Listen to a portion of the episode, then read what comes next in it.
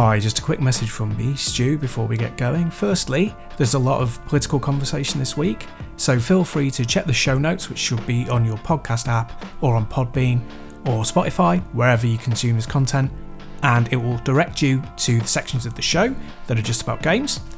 Secondly, I talk about slavery during Roe vs. Wade, just to clarify that I acknowledge and should have acknowledged in the podcast the impact and continued impact of slavery against BAME people. In this context, I was just talking about imposing slavery upon the general population and specifically towards people whose freedoms are going to be more recently curtailed by this, i.e., people who can get pregnant and LGBTQ plus people.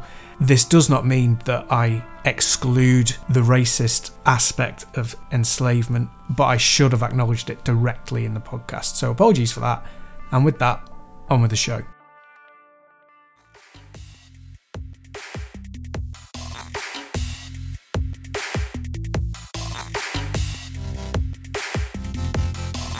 Hello and welcome to the MHG podcast.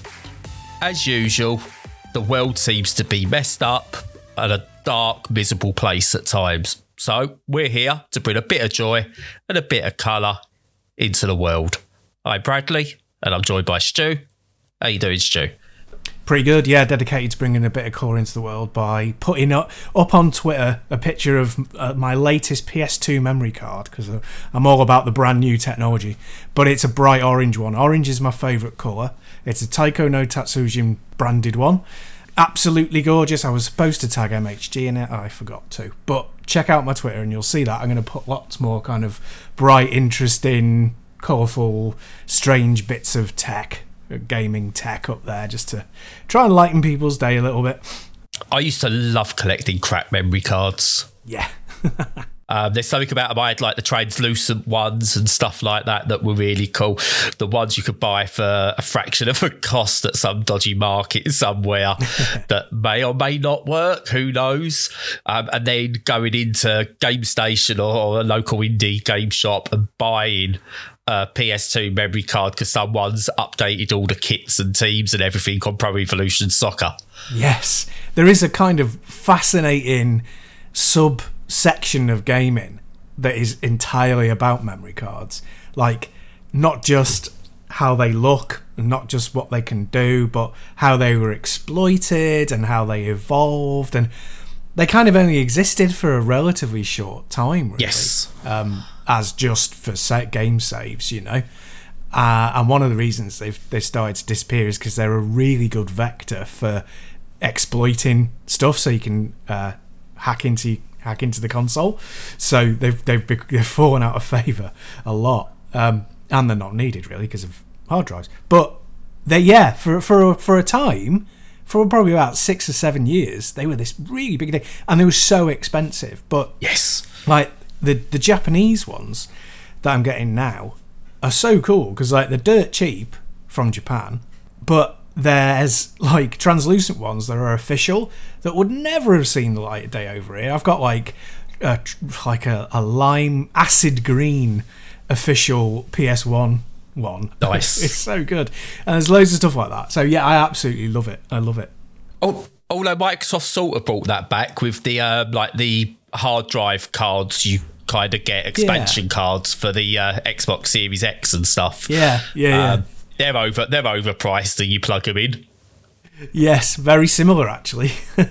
they're always uh, overpriced. That's the one constant. Yeah, yeah. It's proprietary, so of course it's overpriced. Yep. um, and to be honest, when you look at the PS2 and then you look at what Sony did with the Vita and stuff, Sony now to know how to do overpriced proprietary storage.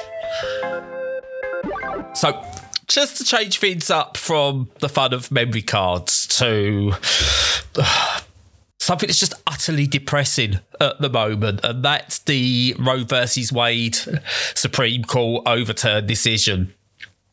And the reaction of many who are praising it um, and seem to be reveling in the idea of taking away all uh, you know women's rights to choose what they do with their body. Um, and then the hypocrisy that's come with other people are saying how bad this is but they're not realizing the irony that they don't want trans people to have that same autonomy autonomy sorry. Um, and it's just a mess an utter, utter mess. Um, in America, you've had all kinds of things going on, but it did lead um, to the best put down I think I've seen on Twitter um, ever. Um, and that was Laurence Fox was posting his absolute crap as usual, uh, anti LBGT um, stuff, um, general right wing bollocky, bollockery, or whatever bullshittery, whatever you want to call it um, uh, including po- posting a pride flag decked out as a Nazi symbol. But anyway, uh, but the best put down was Kathy Burke, who retweeted something he put and put Laurence Fox is the is the uh, the obvious reason as to why ab- abortion should exist. Yes, bless indeed. Kathy Burke. Yeah, she's a she's a national treasure, really, and uh, yes, it's just um, unbelievable. Um, I mean, uh, it's hard to know even where to start to talk about something like this because no, this is why I want to put it in now yeah. and not dwell on it and try and make sense of it later because I don't. It's not our position to for a start. No. It's not for us to say say what's what and say how women should be feeling about this in any way, shape, or form. Um, but I, I just can't get my head around not allowing women to choose what they do with their body. It's disgusting. Yes, and just to, just to quickly qualify as well, we mean uh, any people who can get pregnant. Um, you know, just from that side. Uh, yes. Yeah. So, I, I, yeah. I mean, I don't even know where to start because it just it reverses everything that the Western world, particularly, but really most of the world, has gone towards for hundreds of years, at least, yeah. you know, decades since the 60s. And it, it's so against the way that people think in that country. You know, uh, it, I mean, there are a subset of people who think like that, but it's a tiny, tiny proportion of people who actually want that, but they hold all the power. And so it disproportionately makes you think of an entire country being backward or going backward when really they're not. It's they're being held hostage by a cadre yeah. of, of people with far too much power who are just basically despots. And it's insane that we can be in that situation. And if they weren't so big and they weren't so powerful and they weren't so white and they didn't speak English, this is the sort of country that would be invaded by other countries to to stop them by behaving like this. By the country in question. Yeah, exactly. So it's too big to even contemplate how big it is, really. And I think really from the sort of uh, what is it, January sixth thing with the Capitol building, uh, you know, and and the way that damaged democracy over there so badly. Yeah. Everything is in massive turmoil, and I think we're going to see things get really bad over there. To be quite honest, I don't want it to, but I think that's what's going to happen. No, and then you've got the likes of the UK, you know, under a current government, will look at what's going on over there and see what they can get away with.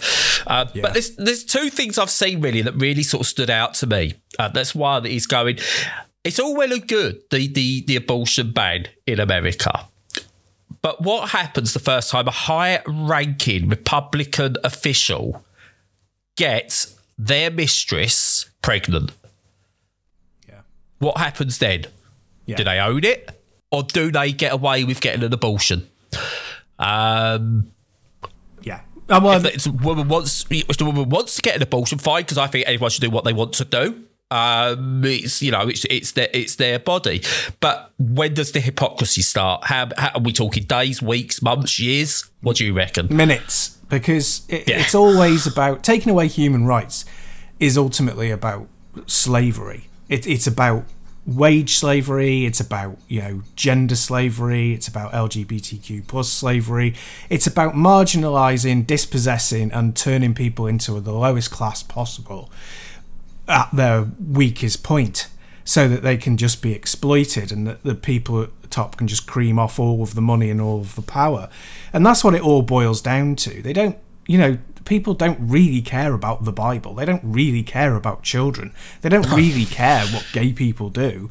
All they care about is subjugating so that they can exploit them. And that's what yeah. this is all about. You know, it's very notable that the 13th Amendment kept in the fact that you could have uh, that people who were in prison were could still be used for slave labor, you know, and there's a whole you know huge amount of the American economy that's based around that. And then there's wage slavery, which is often based around uh, immigrant workforces. And then there's slavery in the home, where people are uh, forced to be the homemaker and they're stuck in that situation because they can't have an abortion sometimes, you know, and they have to have children that they didn't didn't necessarily want. Uh, and there's all sorts. It's, it's all just a vector of control. It's just a way of, of yeah. maintaining power over people based upon a, a rule of slavery, and it's disgusting. Yeah. Uh, the other point I saw as well, which made it sort of like, I, I, think the one way you could get them to actually go, oh, maybe an abortion ban's a bad idea, is to hit them financially. Um, and I saw this thing on TikTok. Um, I can't remember who the person was that, that posted it. Um, I, I, I watched it last night. Uh, they was basically doing a list of things. So basically, if a fetus is a baby, then and they pointed out if fetus is actually a baby according to the, these these laws, then I should be getting child support from the moment I get pregnant. I should be, if you know, the father decides doesn't want to be involved, they should be doing child support from the moment I'm pregnant. Um, I should be able to claim life insurance on that fetus from the moment I'm pregnant, so that if I miscarriage, I get a payout etc etc etc etc and showing all the hypocrisy that comes with saying that a fetus is an actual live baby, so to speak. Yeah. Um, and I get that things are alive. You know, technically it's a live thing, but this is why we have these cut-off points because certain parts of the body aren't developed at any point. And now what we've got as well, I know this is ridiculous and it was meant to be a somewhat funny story I saw. You've got some people attempted to like uh, one or two people you know attempted to sue their parents because they was born against their will because they didn't ask to be born which is ridiculous quite frankly. But if you're getting more and more children that are going to be born that the parents don't want at the same time what resentment's that going to cause between child and parent? Um, you know I, I, I, won't lie my, both my kids are unplanned. Um, I love them but I, we had the option that you know if it wasn't right for both of us, then we could have done something about it. To have that taken away, no, it's it's just disgusting. Are you expecting sort of like people who can't afford it the same people that can't afford contraception, possibly. So what are they meant to do? Get pregnant and not be able to raise a child properly. It's the whole thing is a mess. And I think as soon as they realise how financially screwed it could make you know, the country, that's when I think they'll try and backtrack on things. Um, I, I don't know. It's a mess. It's an absolute mess over there, over here, everywhere at the moment. Yes, it absolutely is. Yeah, and you know, as you say, it that bodily taking away bodily autonomy just it is a capitalist goal. Um, well, it's a despotic goal as well. And the you know, as I mentioned, the the entire point behind it is so that they can keep people trapped in working in the way that they, they do and not change. So it takes away the work, workers' rights and people's rights and it sticks them in a position where they can be manipulated. And it, the thing is, it's like we, we, we solved all of these problems. We went, okay, well, we live in a capitalist society where you know you're expected to work a nine to. i I'm talking in general terms, but you're expected to work a nine to five. You have bosses who get more wealth than you. You know, it's it's like a feudal system that's kind of evolved into something else. You know, we don't barter, we don't have a barter economy, we don't own our own land. You know, it's all working for something for currency that doesn't really exist, but we collectively agree that it does. And the and we we went through all of that and went, okay, well, if we're going to do that, then we have to have things like insurance, and we have to have things like abortion, and we have to have things like, you know, social housing, and we and and it, every every way that we live is constructed around that, and all those gains are gains to work within that framework. and they're the only way that people can exist within that framework. So when you start taking them away, because this I am actually getting to a point, when you start taking those freedoms away, what you're saying is you're still gonna we're gonna make you work in this society, but we're not to give you any benefits for the society that we've created, and that is slavery. Uh, and so it that is the point. We're at the point where it's tipping into general strikes, riots, secession, all the things that you'd think that would pull apart your civil war that can pull a country apart. You, if they keep pushing these things, that's the end goal. That's what's going to happen. Yeah. Yeah, no, I, I totally, totally uh, agree with that. Um, I, I, I still think we're gonna, whether it's our lifetime, so to speak, um, while we're still able to participate, or whether it's our kids' lifetimes, there's going to be a global uprising. There really is uh, because it cannot carry on what's going on. More and more people are beginning to sit up, and the younger people are starting to sit up and go, This is not right. This is not how it should be. And you could almost sense that the old white man is clinging on to what they have with as much as they can and trying to almost burn the house down before they're kicked out. Yeah. Yes, it's a great analogy, and I think that's exactly right. It's like their their their grip on power is is slipping. Uh, it's slipping and slipping, so they ex- they kind of exploit the paths to power that they already have. So Trump is a perfect example of you know exploiting his way to the top and then utilizing that to foment hatred and division and all of the things that are great for creating profit for one person rather than a group of people or or a society or a culture and uh, yeah, it's kind of going. It's the equivalent of going, well, like you said, still burn, like burning the house down as you're being evicted, yeah. really. And the hope is that yes, that that will change. Now, unfortunately, human beings are idiots, and all of these things are cyclical, and nobody ever learns their lesson. And so it's depressing to remember that this will happen again in the future. But we can at least take heart in the fact that we are hopefully entering an age where there's going to be more enlightenment and it will it will sw- swing back towards uh, the left, you know, and being a more equitable society for a while. Fingers crossed. Fingers crossed indeed. Even I'm not sure how to segue. Uh, I've got a tasteless one, but I don't think I'll go with that one. Uh, it won't seem quite right. Something about capitalism um, and games, maybe. Something about acquiring stuff. I don't know. I, I'm going to go. I tell you what, do you know what else can burn a house down if you leave it on for too long? What? A video games console. Very true. That was a poor segue, I know, but I had to find a way of segueing. Um, Good enough. So, Stu, what you've been playing?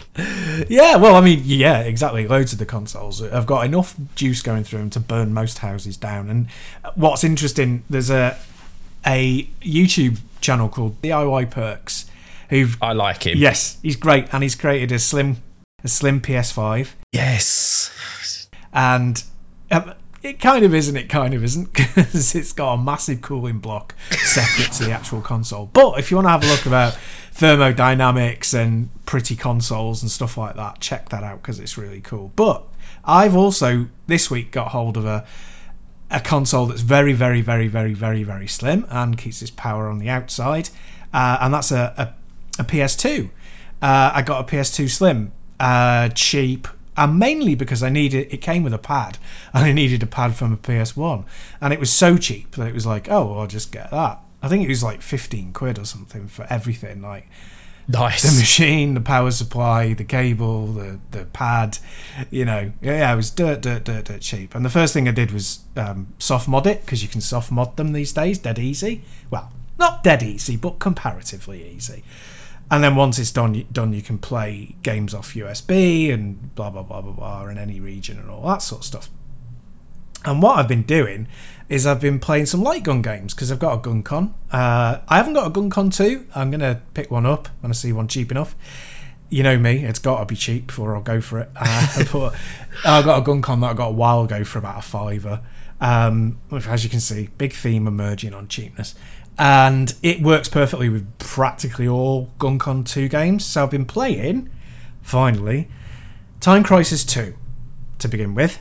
And I have ne- never played the PS2 version of Time Crisis 2. Only ever played the arcade one, and that means obviously not playing for long because you know it's geared to steal all your quarters or you know 10p's in this country.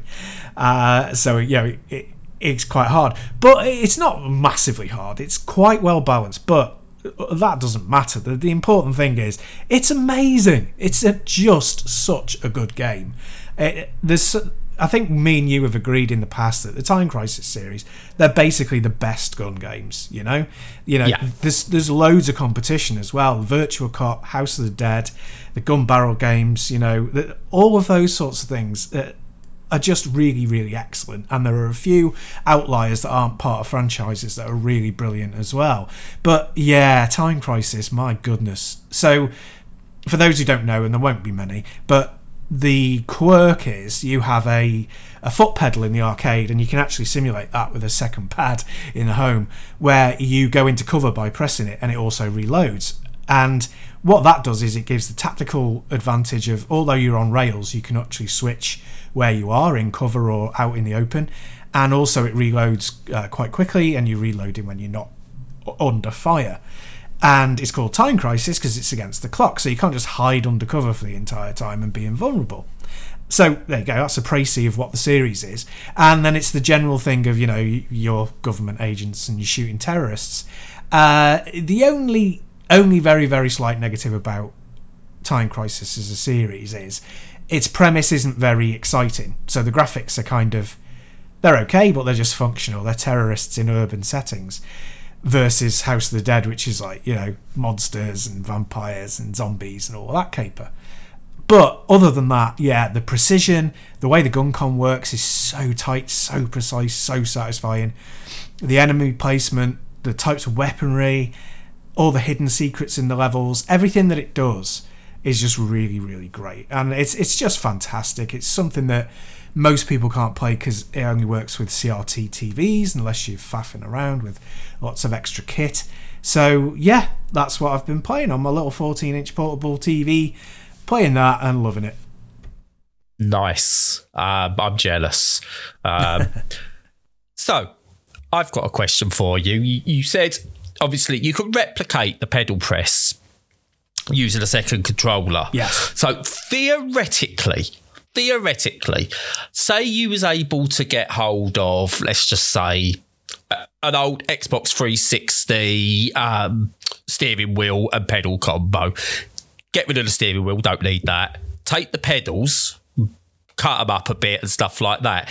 Could you technically mod a pedal to work with a PS2 controller and actually have a pedal press?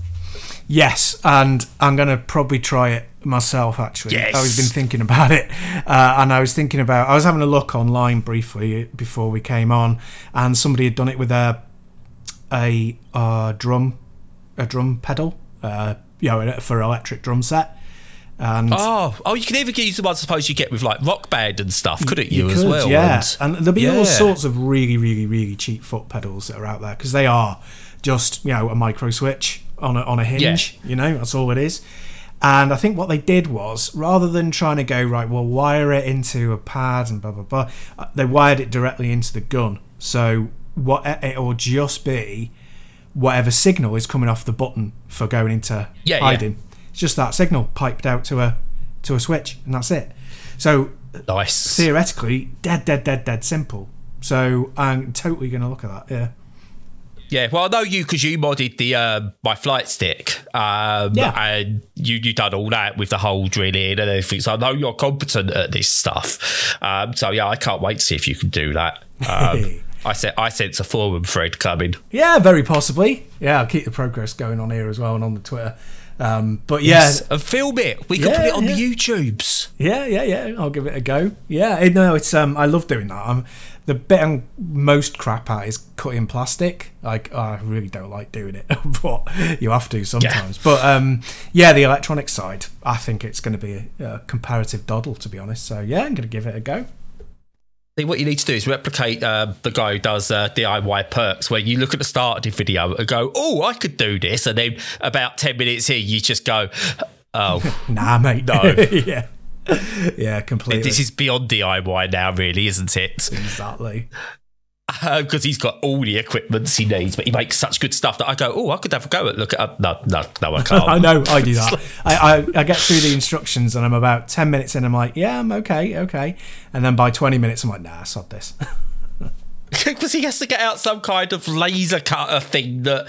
Who's got one of them? I know, I know. It's like he's got one of those just laying around. I know. He goes, yeah, just do this, you just do this. You get these bits of uh, copper sheets that you can use. That's great. They cost a fortune. Oh, right, okay. Yeah, I was thinking of doing this one where you can create natural looking light using old TV panels. And Yeah. it's like, yeah, yeah, yeah, you can get them for like a fiver, but you need like 700 quid's worth of uh, power tools to do the work. So, yeah, Yeah. no. Yeah.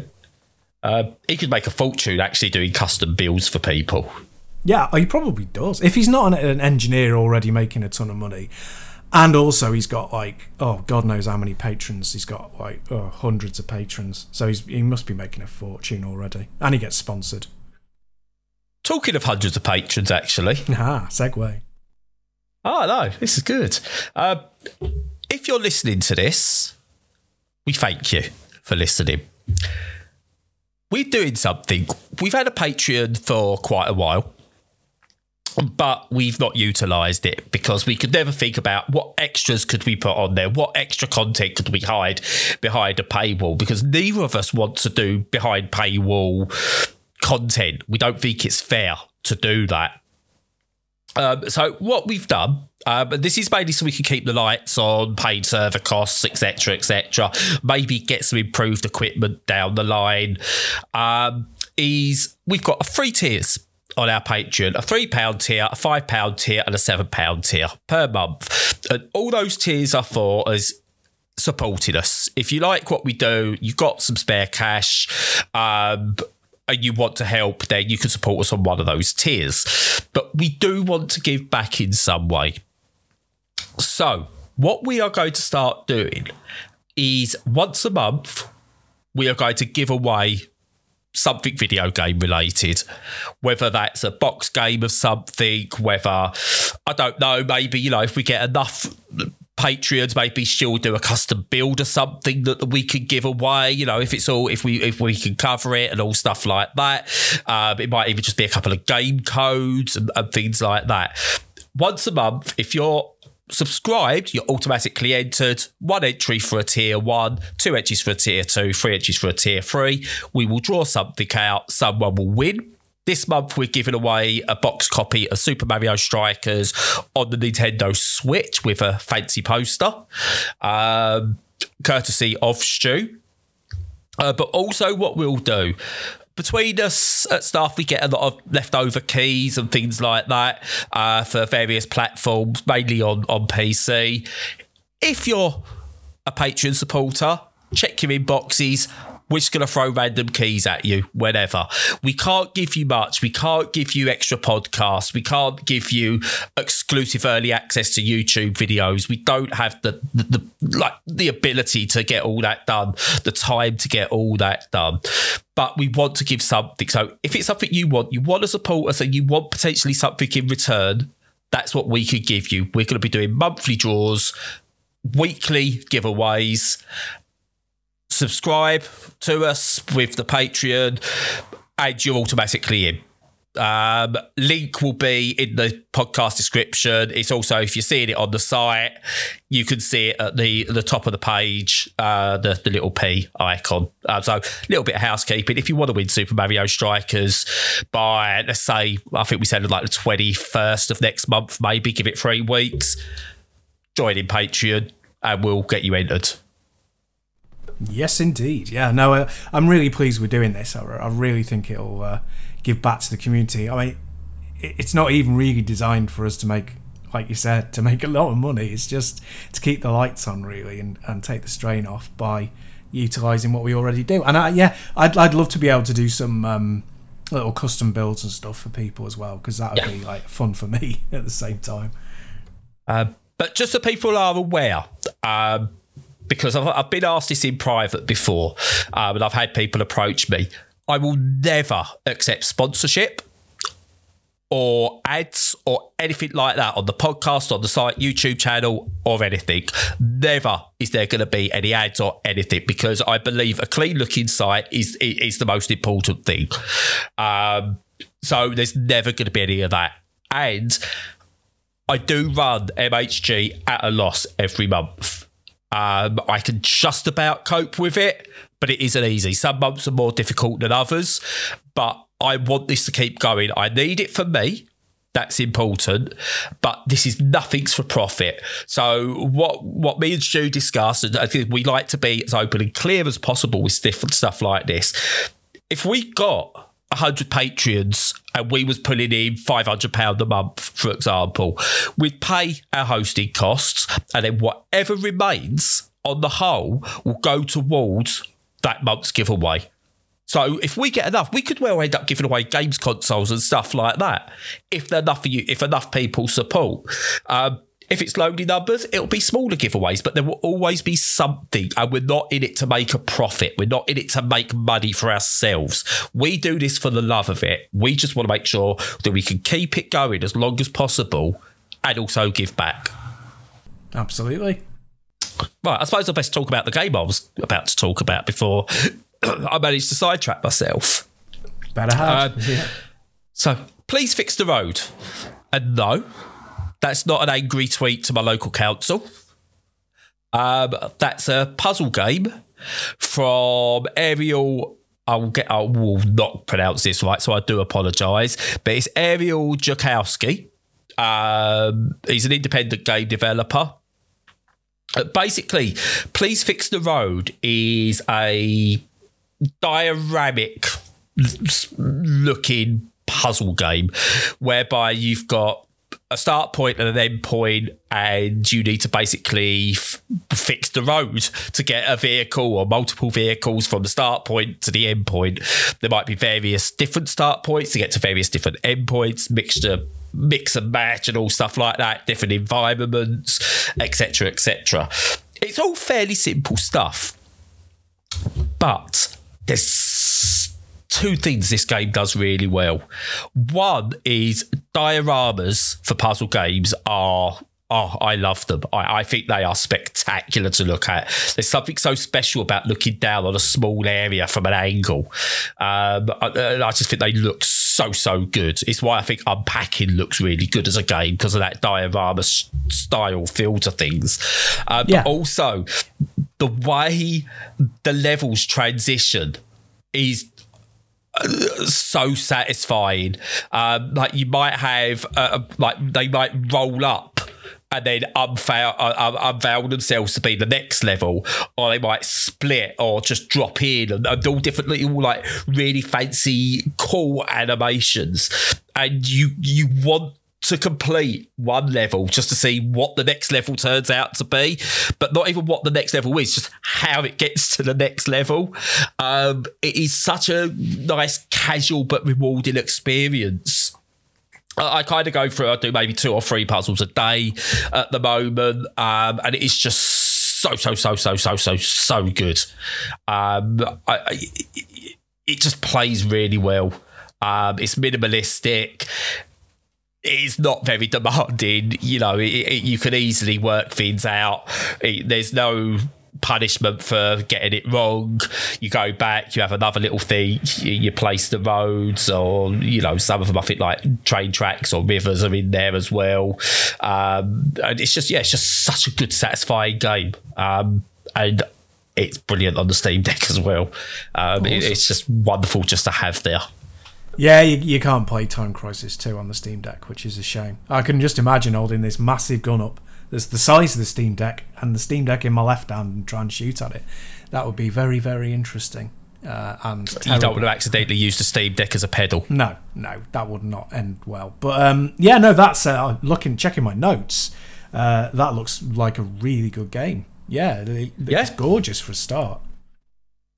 Yeah, no, the aesthetic is really, really good. Honestly, I can't. I'd sort of like I meant to talk about this last week, um, and I I played some of it, but we had so much other stuff. I thought I wanted to give this a bit more airtime Um, and it was like, I, when I was, uh, it was like Grindstone was my game of the week. You know, I said how much I loved Grindstone. I didn't want it to share that limelight with Grindstone because it wasn't fair on either game. So I kind of pushed it back to this week because I want more people to hear about it.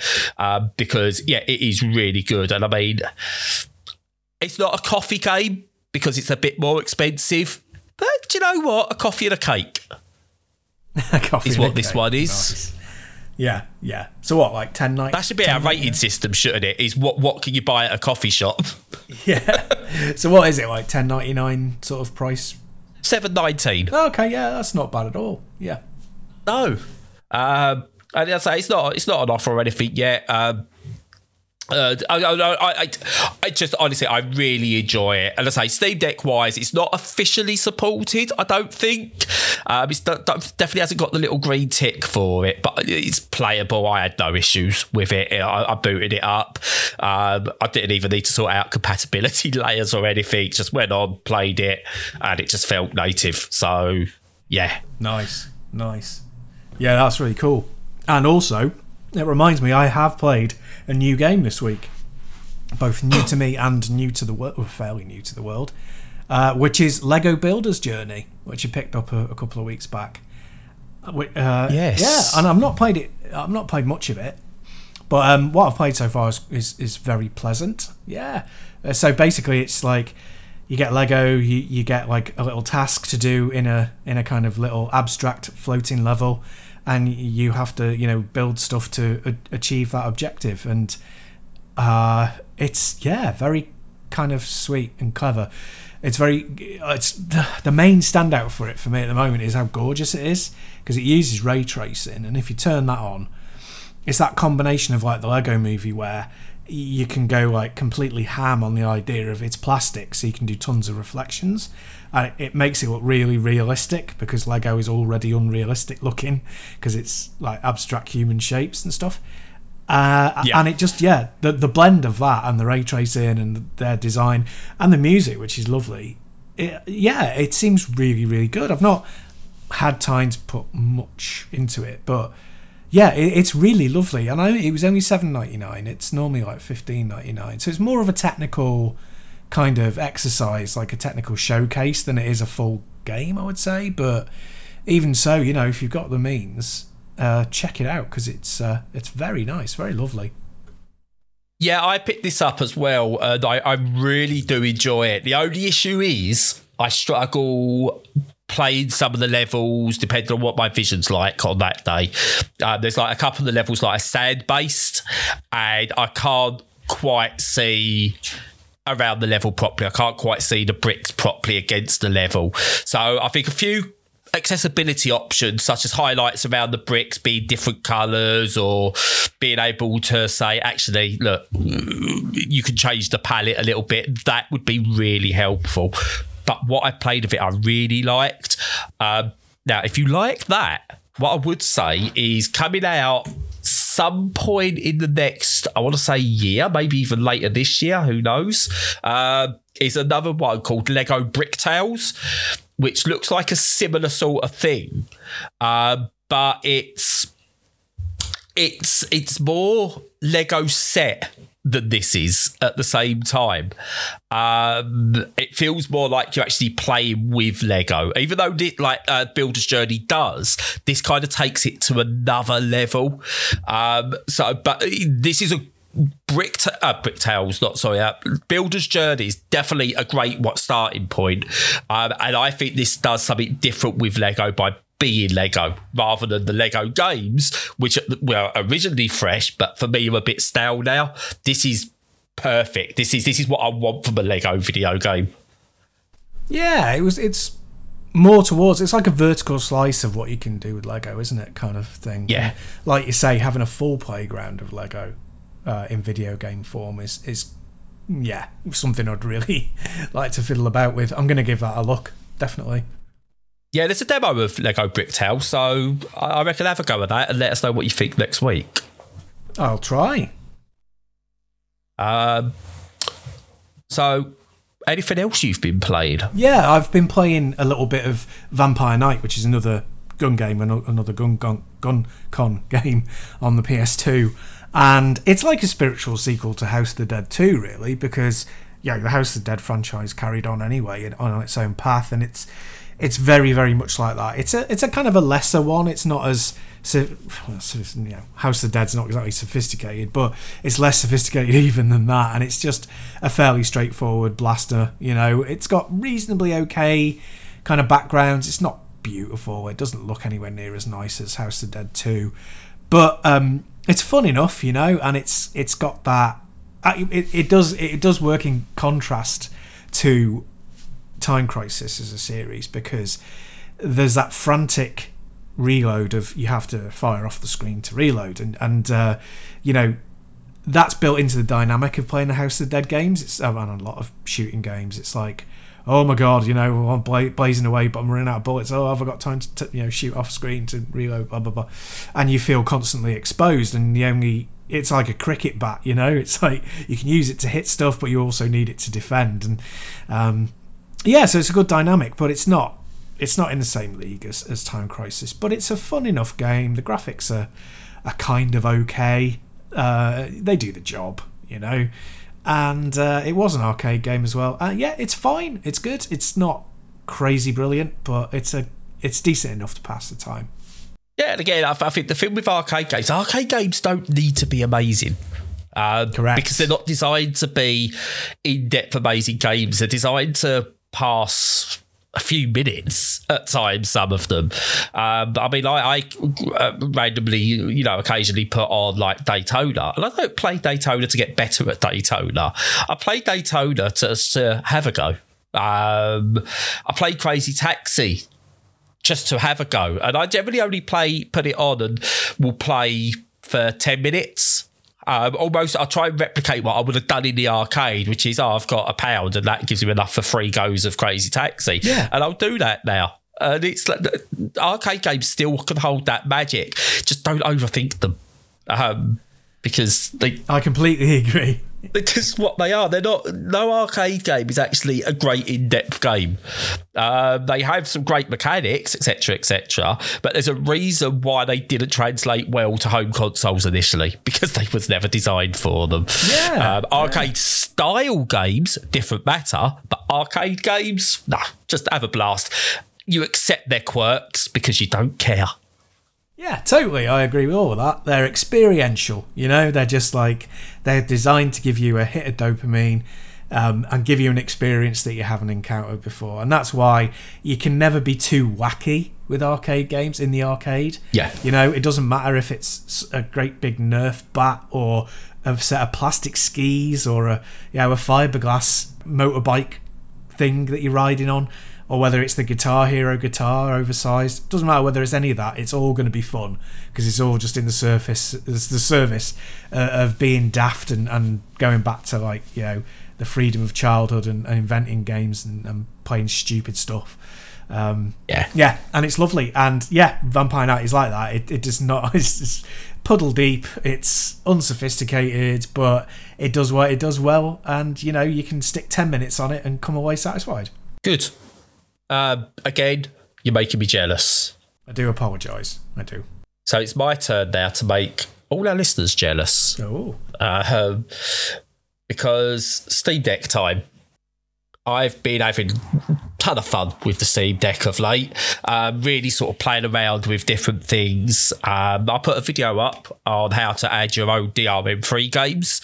Uh, if anyone wants to check that out on our YouTube channel, um, just to show how easy it is, even with my fumbling around and making mistakes by initially thinking I found a game that wasn't existing on Steam uh, Grid database, and then realizing I typed the name wrong, so that'll be infuriating for anyone watching. But rather than editing, I just went, oh, I'll just leave that in because you know that's part and parcel. Um, I don't do, I don't like tutorials that are perfect because it's easy to make mistakes. I like seeing tutorials where people kind of stumble over a few bits. Yeah. Um, personally, but anyway, that, that's yeah, a totally yeah. different thing. Yeah, no, it's good.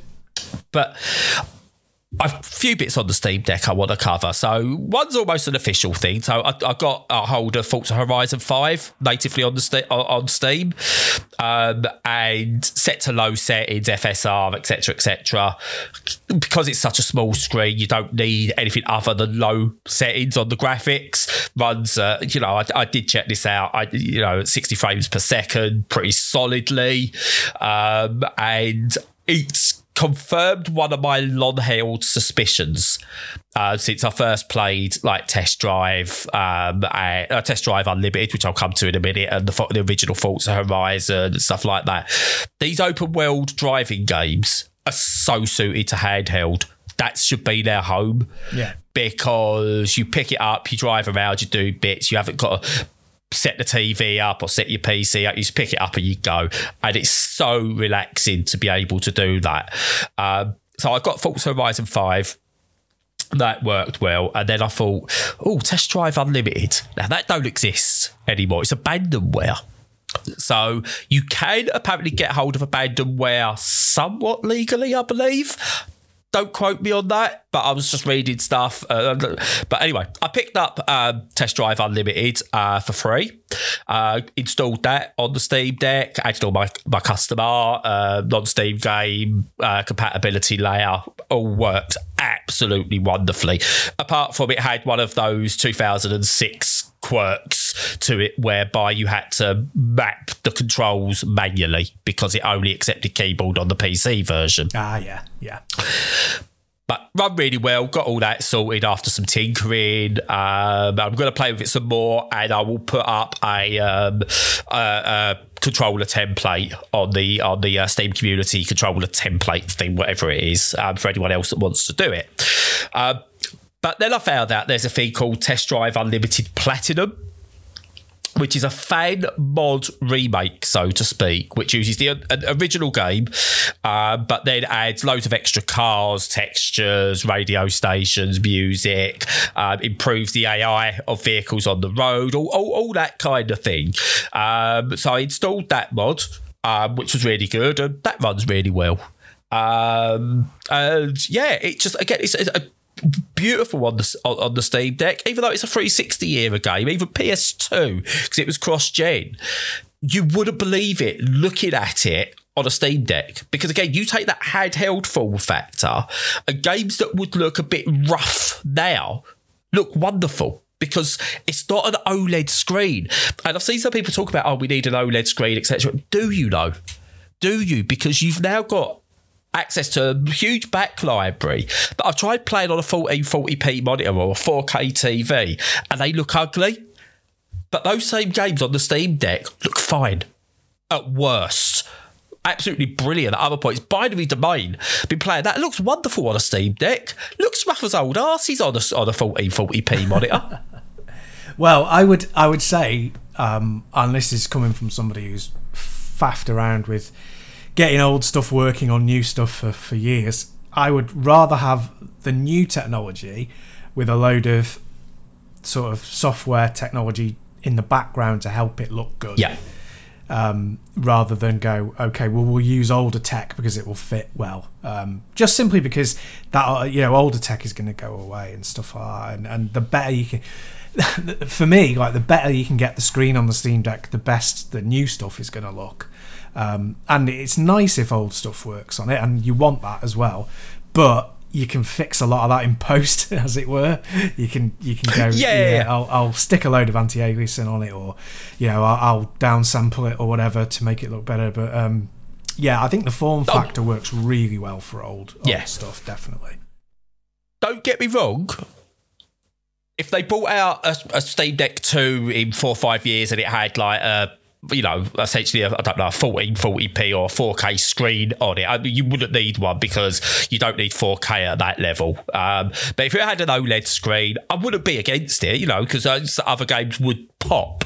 Uh, but I just think, you know, just looking at it at the moment, it's just not the be all and end all at the moment. I, I think there were some people criticising Valve for not putting an OLED screen in it. But again, I, I, I, look at it and go, actually, the compromise is spot on because it's helped for what it is now, for the price point and what games look like on it. Um, yeah. Because, as I said, The Witcher 3 on, on, on, on the uh, Switch, and I believe other people have said on, on like the Switch OLED, again, just looks rough. It doesn't on this because low settings on a PC game with FSR enabled, that does some improvements. And I believe we're not even at FSR 2 on this yet. So. Yeah it's going to be good. It's going to be good. But yeah, Test Drive Unlimited works really well. I've managed to add, uh, say, all my DRM free games or a bunch of them that I really want to try. Um, I've added itch.io's launcher um, as well, as well as Heroic launcher, so I can get access to my good old games and Epic Games, games, games, games, games, games. games um, all the way down. Yeah. And itch.io, where I can download native versions of all my hundreds of thousands there from various bundles of, of games I've got. Yeah. Um, and yeah, it still works really, really well. And you see people are complaining, going, "Oh, it's too much faffing, it's too much fiddling." You know, oh, do I really want to get one? And I, I will make this point about the Steam Deck.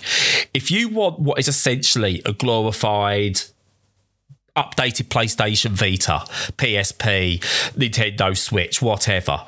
Uh, just a pure console experience where you play what's in your Steam library, you can do that. That's not a problem. You yeah. don't even need to get a, a, big model. Get a 64 gig model, get a 512 memory card. You've essentially just got good access to great on deck games only. And that library will continue to evolve. You can do that if you want to fiddle and you want to do all the other bits because it is basically behind it the says it's a PC, then get a 256, a 512 along with those other cards because I've not touched another console since getting my Steam Deck because it covers my Switch games. Uh, because I, you know, I've been able to take games that I was playing on the Switch on a slightly smaller screen, onto a slightly bigger screen and they run just as well, in some cases better. Um, so I could do that whilst also having access to Dreamcast, PlayStation 2, PSP, all on the go. Um, and I can take my saves from my modded PlayStation Vita to take my PSP saves from one to the other, etc., etc., etc. And I dare say, the longer this thins out, someone will invent some way of doing cloud saves for your emulated games from it because that's what you know the modders and everything and the, the, these geniuses can absolutely do and i absolutely adore what i could do for this so if you want a console switch you've got one you can do that for a little slightly more than a switch but if you want something bigger you can do that as well and you can upgrade from a 64 to a whatever because i did it and i can't see um, yeah. So, but I, I honestly, I, the more I use this thing, I've seen other people going, "Oh, you know, I'm, getting, I'm beginning to see all these little errors with it and stuff like that." The more I use it, the more I'm just having fun with it. Um, yeah. And I'm playing games as well. That's the thing. I'm playing games that I haven't played for years on this thing um, because I can. Yeah, uh, yeah. It is funny. I I would say there there are two two really key things with the Steam Deck. One is that, like you said, if you want to, if you know that you're only wanting to play newish PC games that are guaranteed Steam Deck verified, then it's at the price point with the 64 gig model where that's good and doable. Especially is because if you want to switch over to either you know your existing PC or a different PC in the future, you're going to carry all your Steam games with you. So, you know, it's a good value proposition from that perspective. So, the second thing is that if you want games to move away from Windows and to be on an open source platform as the kind of forefront, then this is the way to go because you're going to start pushing things that way. And people, I think, are getting uh, in the past it was like oh i don't want a pc because that's a totally different thing. You know i with my console and like i'm looking at a mega drive while i'm saying this. I could just stick in my cartridge turn it on and i'm playing. The thing is is like these days with consoles that's not what you're doing you know you do have to no. do management you have to manage inventory you have to manage your saves you have to manage whether you're still going to keep games on your hard drive or if they're too big, you've got to get rid of them. You've got to make sure you got an internet connection. You've got to make sure you're doing firmware updates. you know, you're doing a lot of PC stuff already, mate. You know, and uh, it's kind of Yeah. like the gap, the difference between them is is getting shorter and shorter. And once people will eventually, I think, see that. I think you need to bring the deck in the future slightly closer to the the Switch experience. You know. Um, whilst at the same time consoles are getting closer and closer and closer to the PC experience and they're eventually going to pretty much meet in the middle. Yeah, I totally, totally, totally get you with that. Let's say there's, a few, I say there's so many little things about it that I've noticed that sort of like going, uh, uh, even a PC. You know, I'm tempted at some point to get a, a like a mini PC for emulation for under the TV, uh, because as much as I could technically just basically uh, jerry rig my monitor as a via a, a split off to the TV, so it goes out of both into blah blah blah. blah. Anyway, that I can put my PC to the TV as well as my monitor. It's still my PC and it still feels like a PC. Whereas now, thanks to some clever people out there, you can now get the Steam Deck operating system on a mini PC. And it will like I didn't realise like um is it APUs they're called now? The ones that mix the graphics processing units and the CPU? Oh yes, that's right. Yeah, Yeah. Um, and even inbuilt graphics now have, have, have moved on and they can handle decent games. You know, someone showed a, like I think Forza Horizon running on an inter like a basic uh, uh, Intel uh, graphics chip. I'm just like Jesus Christ, okay. It's doable. Again, it's low settings, you're not gonna get all the shinies, but it makes a playable game. And I was thinking, actually, so rather than just like hook my PC up to the TV, I'll just at some point get a mini PC and stick Steam Deck on it. And then if I really wanted to stream from the PC, I could do that to that anyway. And I've got storage on so I can go the other way if I really needed to, and so on and so forth. And all of a sudden, I can see what Valve are doing. They're not stopping these mods happening. They're not doing anything like that. I think Valve are trying to to take an expression from the faculty, they're not going in by bashing in the front door. They're not going in. They're going to sneak in through the back door. And before you know it, Valve, via the Steam Deck and Steam OS, are going to be the new de facto as to what you play your video games on. yeah, yeah. That would be lovely. Um, and I, don't, I think what you'll have to do, and I think Microsoft will embrace this because you, Microsoft, in the gaming division on the whole, are very open to this. I think they will go, do you know what? All right, then. As long as you can get all this working on Windows as well as you are with Linux, Linux, whatever you want to call it, um, then we're all in. You, we will run Xboxes using Steam OS. I can see that happening. Uh, and then do Nintendo have to follow suit? Do Sony have to follow suit? Or, you know, are we going to have a massive ecosystem where Microsoft and Valve are working together to produce what is going to be video games in the future? For better or for worse, I don't know. But the fact that I can play Steam Deck in such a way that I could pop on, let's say, Hades on my Steam Deck, play that, and then without having to do anything, it automatically syncs to my PC version. That's that's amazing. First, use face recognition to unlock the No phone. Um, and also, if I wanted, I've got Project Cars 2 on my Steam Deck at the moment, and, which is great. I love playing that. If I needed to clear that space, I delete that, but I can then just stream it from my PC as well, and I still get the same same progression that I had. And it, this is giving me, I've, I've spoke about, you know this, Stu, I've spoke about this in the past, whereby I've said cross save has to happen because I want to buy my game once, twice, three times. I don't care, but I want to be able to play my one game across platforms, which I still can't do for a lot of most games. But I could now play, which is what I want, handheld, TV, PC, and my progression is identical throughout. Yeah. That's what I want, and that's got to be what gaming becomes. Whether it's just Steam or whether it's a hybrid of Steam and a bunch of other things, I don't know. But we are heading towards that future, and I can't wait to see what it does become. Yeah, absolutely, absolutely, and it wouldn't if it wasn't being pushed like this because it'd be too segmented and and sectioned out by the different you know publishers, developers, IP rights owners, everything like that. But yeah, no, it, it's coming together nicely, definitely. Uh, yeah, Proton. Proton's just massive. Um, Yeah. Because again, I've not found a game that I want to play. I'm not saying there aren't any. I've not found the game that I want to play that I can't get running on the Steam Deck. Yeah, Because if, if you, the officially supported Proton that you get via the Steam Deck doesn't do it, you can. I would say very much guarantee that if you go to Proton Up, there will be a version of it there that will get it running.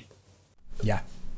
Sorry, didn't know didn't if you wanted me to speak then. Yeah, yeah, yeah. Who knows when I'm going to stop? Who knows, Stu? Yeah. No, it's cool. Yeah, yeah. It's it's all very exciting stuff. uh, just yeah, all this is uh, yeah the Steam Deck. You know, after three months with it now, two months, three months, I don't know. It's yeah, it's changed gaming for me.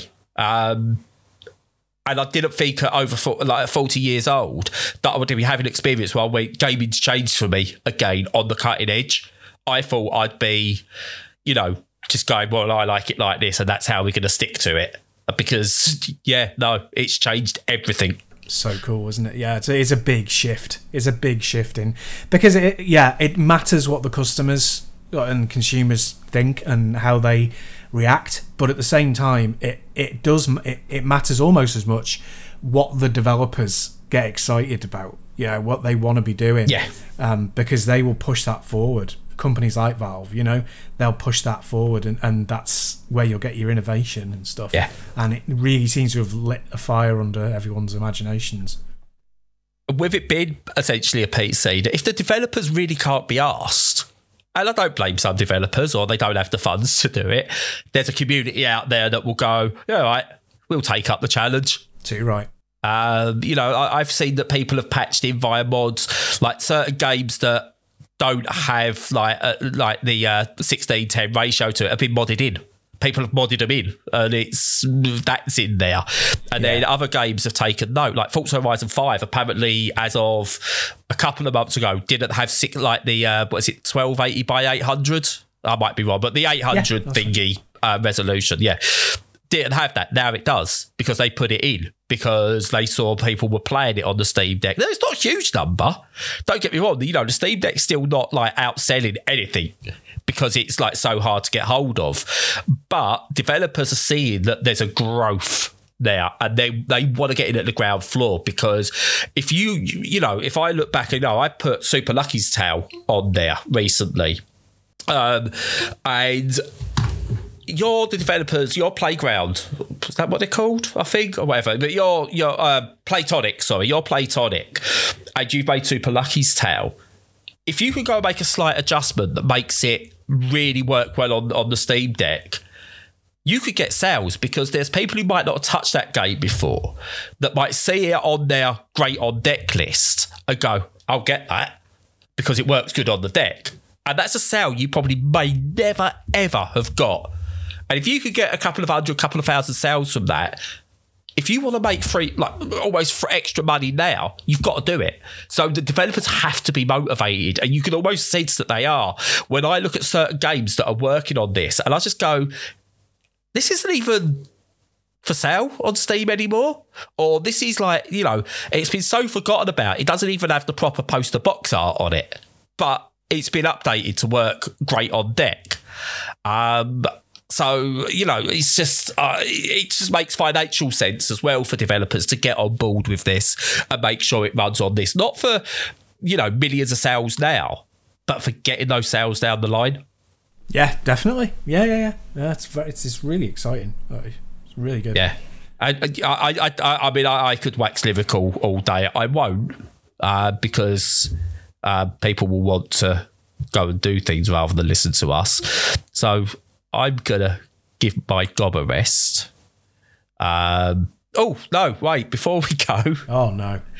just very quickly, we are going to do the games we're looking forward to. Um, that'll go into next week. But just to give you an idea, um, I had a quick. I had up my Steam wish list of my top four games I'm looking to, uh, looking for. So like uh, tape recovery simulator just looks like a really cool like assemble with care style thing. Can't wait to play that. Cursed to Golf. You've probably heard of it if you've watched any recent di- uh, uh, presentations and that. It's a roguelike golf game set in Purgatory. Brilliant. Uh, Spirit Swap uh, which is a, a match free puzzle game. I'm all for those, and it's wonderful and it supports queer developers, which is also a bonus. And Sam Barlow's Immortality is my number one game that I cannot wait for. It comes out in less than a month now. I cannot wait. Um, and I will play the hell out of that. But we'll have lots more to talk about next week with those. Have you got any before we go, Stu, that you want to quickly shout out to tease for next week? Yeah, well, I mean, my main tease is that I'm not really interested in any of the remakes or remasters coming out. Like, uh, as I mentioned a couple of weeks back, totally fed up with all that now. What I am interested in is Breath of the Wild 2, obviously, because I, you know, I've got really good, really good feeling about that one, and it's going to be one of those that I'm going to buy, uh, but I'm going to try and get it going on Steam Deck because I think it's gonna I think it's gonna run pretty badly on the original Switch to be quite honest with you. Um, so that'll be interesting fiddling around with that. And the other one is the Callisto Protocol, which is by the designer of Dead Space, which is one of my favourite games of all time. Um, so I'm really looking forward to that one as well. And there's a handful of others. Yes, and we'll, we'll go into more detail on those next week because I'm just scrolling down my list of guys. Actually, if I even mention these now, we're going to be here another yeah, half hour. Yeah, yeah. So do you know what, Stu? What? I'm going to shut up now. Okie dokie. So, yes, hopefully we didn't put you too off too much with the political discussion at the head of the show.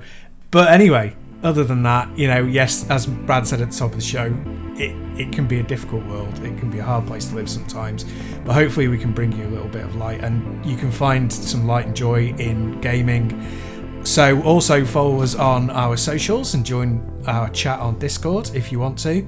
And in the meantime, stay safe and stay sane.